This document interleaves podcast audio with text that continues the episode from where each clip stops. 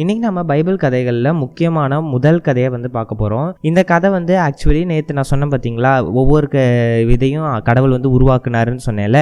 ஏழு நாள் உருவாக்கியிருப்பாரு. ஆறாவது நாளுக்கு நம்ம திருப்பி போகிற மாதிரி இருக்கும். ஏன்னா ஆறாவது நாள் தான் மனுஷனை வந்து ஃபஸ்ட்டு ஃபஸ்ட்டு உருவாக்குறாரு. ஸோ இப்போ கடவுள் இருந்துட்டு எல்லாத்தையுமே உருவாக்கிட்டதுக்கு அப்புறமா என்ன முடிவு பண்ணுறாருன்னா நம்மளை மாதிரியே ஒருத்தனை ஏன் உருவாக்கக்கூடாது?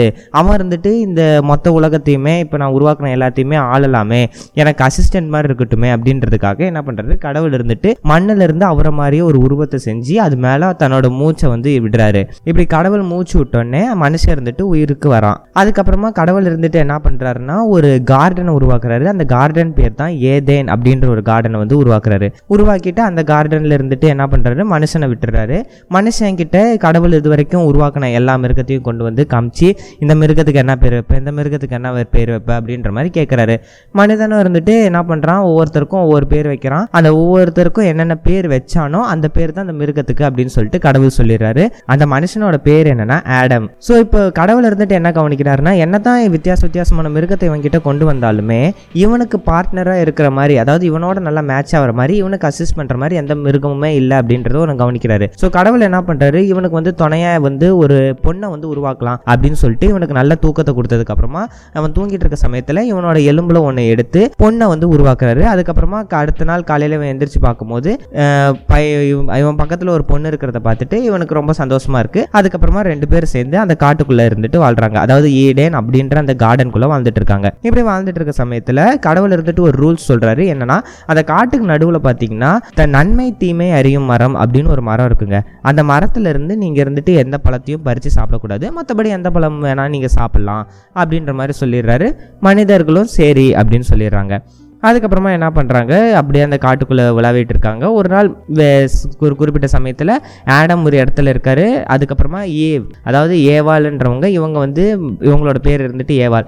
ஸோ இவங்க ரெண்டு பேரும் தனித்தனியாக இருக்கிற சமயத்தில் ஏவாள் இருந்துட்டு பழங்கள் பறிச்சிட்டு இருக்கும்போது ஒரு பாம்போட சத்தத்தை இவங்க கேட்குறாங்க அந்த பாம்பு இருந்துட்டு என்ன கேட்குது கடவுள் உங்களை வந்து எல்லா பழத்தையும் சாப்பிட்லாம் அப்படின்னு சொன்னாரா? அப்படின்ற மாதிரி கேட்க அவர் இருந்துட்டு ஆமாம் எல்லா பழத்தையும் சாப்பிட சொன்னார். பட் இருந்தாலும் அந்த மரத்துலேருந்து அந்த பழத்தை மட்டும் சாப்பிடக்கூடாது. அப்படி சாப்பிட்ற நாள் அன்னைக்கு நீங்கள் செத்துருவீங்க அப்படின்னு சொல்லிட்டு கடவுள் எங்ககிட்ட சொன்னார் அப்படின்ற மாதிரி அந்த பொண்ணு சொல்கிறா உடனே இருந்துட்டு இந்த பாம்பு என்ன சொல்கிறேன்னா நீங்கள் சாவலாம் மாட்டீங்க. நீங்கள் அந்த பழத்தை சாப்பிட்ற நாளில் நீங்கள் இருந்துட்டு கடவுள் மாதிரியே மாறிடுவீங்கன்னு கடவுளுக்கு நல்லா தெரியும். அதனால தான் அவர் வந்து உங்களை சாப்பிட வேணாம் அப்படின்னு சொல்லியிருக்காரு. அப்படின்னு சொல்லிட்டு சொல்கிறது இதை கேட்ட உடனே அந்த நம்ம ஏவால இருந்துட்டு என்ன பண்ணுறாங்கன்னா அந்த மரத்தை பார்க்குறாங்க. மரத்தில் பார்த்தம்போது அந்த பழமும் பார்க்க நல்லா இருக்க மாதிரி இருக்குது அதே மாதிரி இந்த பாம்பு சொல்கிறதும் உண்மையாக இருக்கிற மாதிரி அவங்களுக்கு தோணுது. அதனால கொஞ்சம் கூட யோசிக்காமல் கடவுள் மாதிரி மாறணும் அப்படின்றதுக்காக அந்த பழத்தை எடுத்து இவங்க சாப்பிட்றாங்க பத்தாக்கு இதை எடுத்துகிட்டு போயிட்டு இவரோட ஹஸ்பண்ட் ஆடமுக்கும் கொடுத்துட்றாங்க. அவரும் சாப்பிட்றாரு சாப்பிட்டதுக்கப்புறமா இவங்களுக்கு வந்து ஒரு ஃபீல் வருது. ஒரு கில்ட்டி ஃபீல் வருது.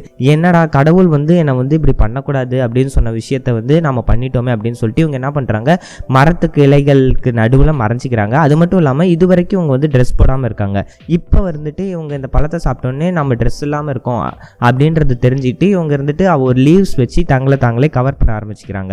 ஸோ கடவுள் இருந்துட்டு அன்னைக்கு மத்தியான வேலையில் வரும்போது இது மாதிரி கூப்பிட்றாரு. ஆடம் ஏவல் எங்கே இருக்கீங்க? அப்படின்னு கேட்க இது மாதிரி நாங்கள் உங்கள் முன்னாடி வர முடியாது. இது மாதிரி நாங்கள் ட்ரெஸ் போடல. பத் அப்படின்னு சொல்ல கடவுள் இருந்துட்டு அந்த பழத்தை நீங்கள் சாப்பிட்டீங்களா அப்படின்னு கேட்க ஆமாம் நீங்கள் சொ உருவாக்குனீங்க பார்த்தீங்களா இந்த பொண்ணு இவ தான் வந்து எனக்கு கொடுத்தா அப்படின்னு சொல்லிட்டு பழிய தூக்கி அவன் மேலே போட அந்த பொண்ணு இருந்துட்டு என்ன சொல்கிறேன் இந்த பாம்பு தான் என்னை சாப்பிட சொன்னிச்சு அப்படின்ற மாதிரி சொல்கிறா ஸோ இப்போ இந்த மூணு பேருக்குமே மூணு விதமாக இருந்துட்டு கடவுள் தன்னோட கோவத்தை வெளிப்படுத்துறாரு. ஸோ மனிதனுக்கு அதாவது ஆடமுக்கு வந்து என்ன சொல்கிறாருன்னா நீ இருந்துட்டு வாழ்நாள் முழுக்க நீ இருந்துட்டு வேர்வை சிந்தி தான் உழைக்க உழைச்சி உழைச்சி தான் சம்பாரித்து காலத்தை ஓட்டுற மாதிரி இருக்கும் அப்படின்னு சொல்லிட்டு கடவுள் சொல்கிறாரு அதுக்கப்புறமா ஏவாள் கிட்ட இருந்துட்டு நீ இருந்துட்டு பர்த் கொடுக்கும்போது போது உனக்கு வந்து பயங்கரமாக வலிக்கும் அப்படின்ற மாதிரி சொல்கிறாரு அதுக்கப்புறமா அந்த பாம்பை பார்த்து நீ இனிமேல் ஊர்ந்து தான் நடப்ப. அப்படின்னா அந்த பாம்புக்கு முன்னாடி வந்து கால்கள் இருந்துச்சு. அதுக்கப்புறமா இந்த சம்பவத்துக்கு அப்புறமா அது கால்கள் இல்லை. கடவுள் இருந்துட்டு என்ன பண்ணிடுறாருன்னா இவங்களை எல்லாருமே ஏதேன் தோட்டத்தை விட்டு வெளில அனுப்பிச்சிடுறாங்க. இதுதான் பைபிளோட முதல் கதை. இதுக்கப்புறமா அடுத்தடுத்த கதைகளை அடுத்தடுத்த வீடியோவில் பார்ப்போம். தேங்க்யூ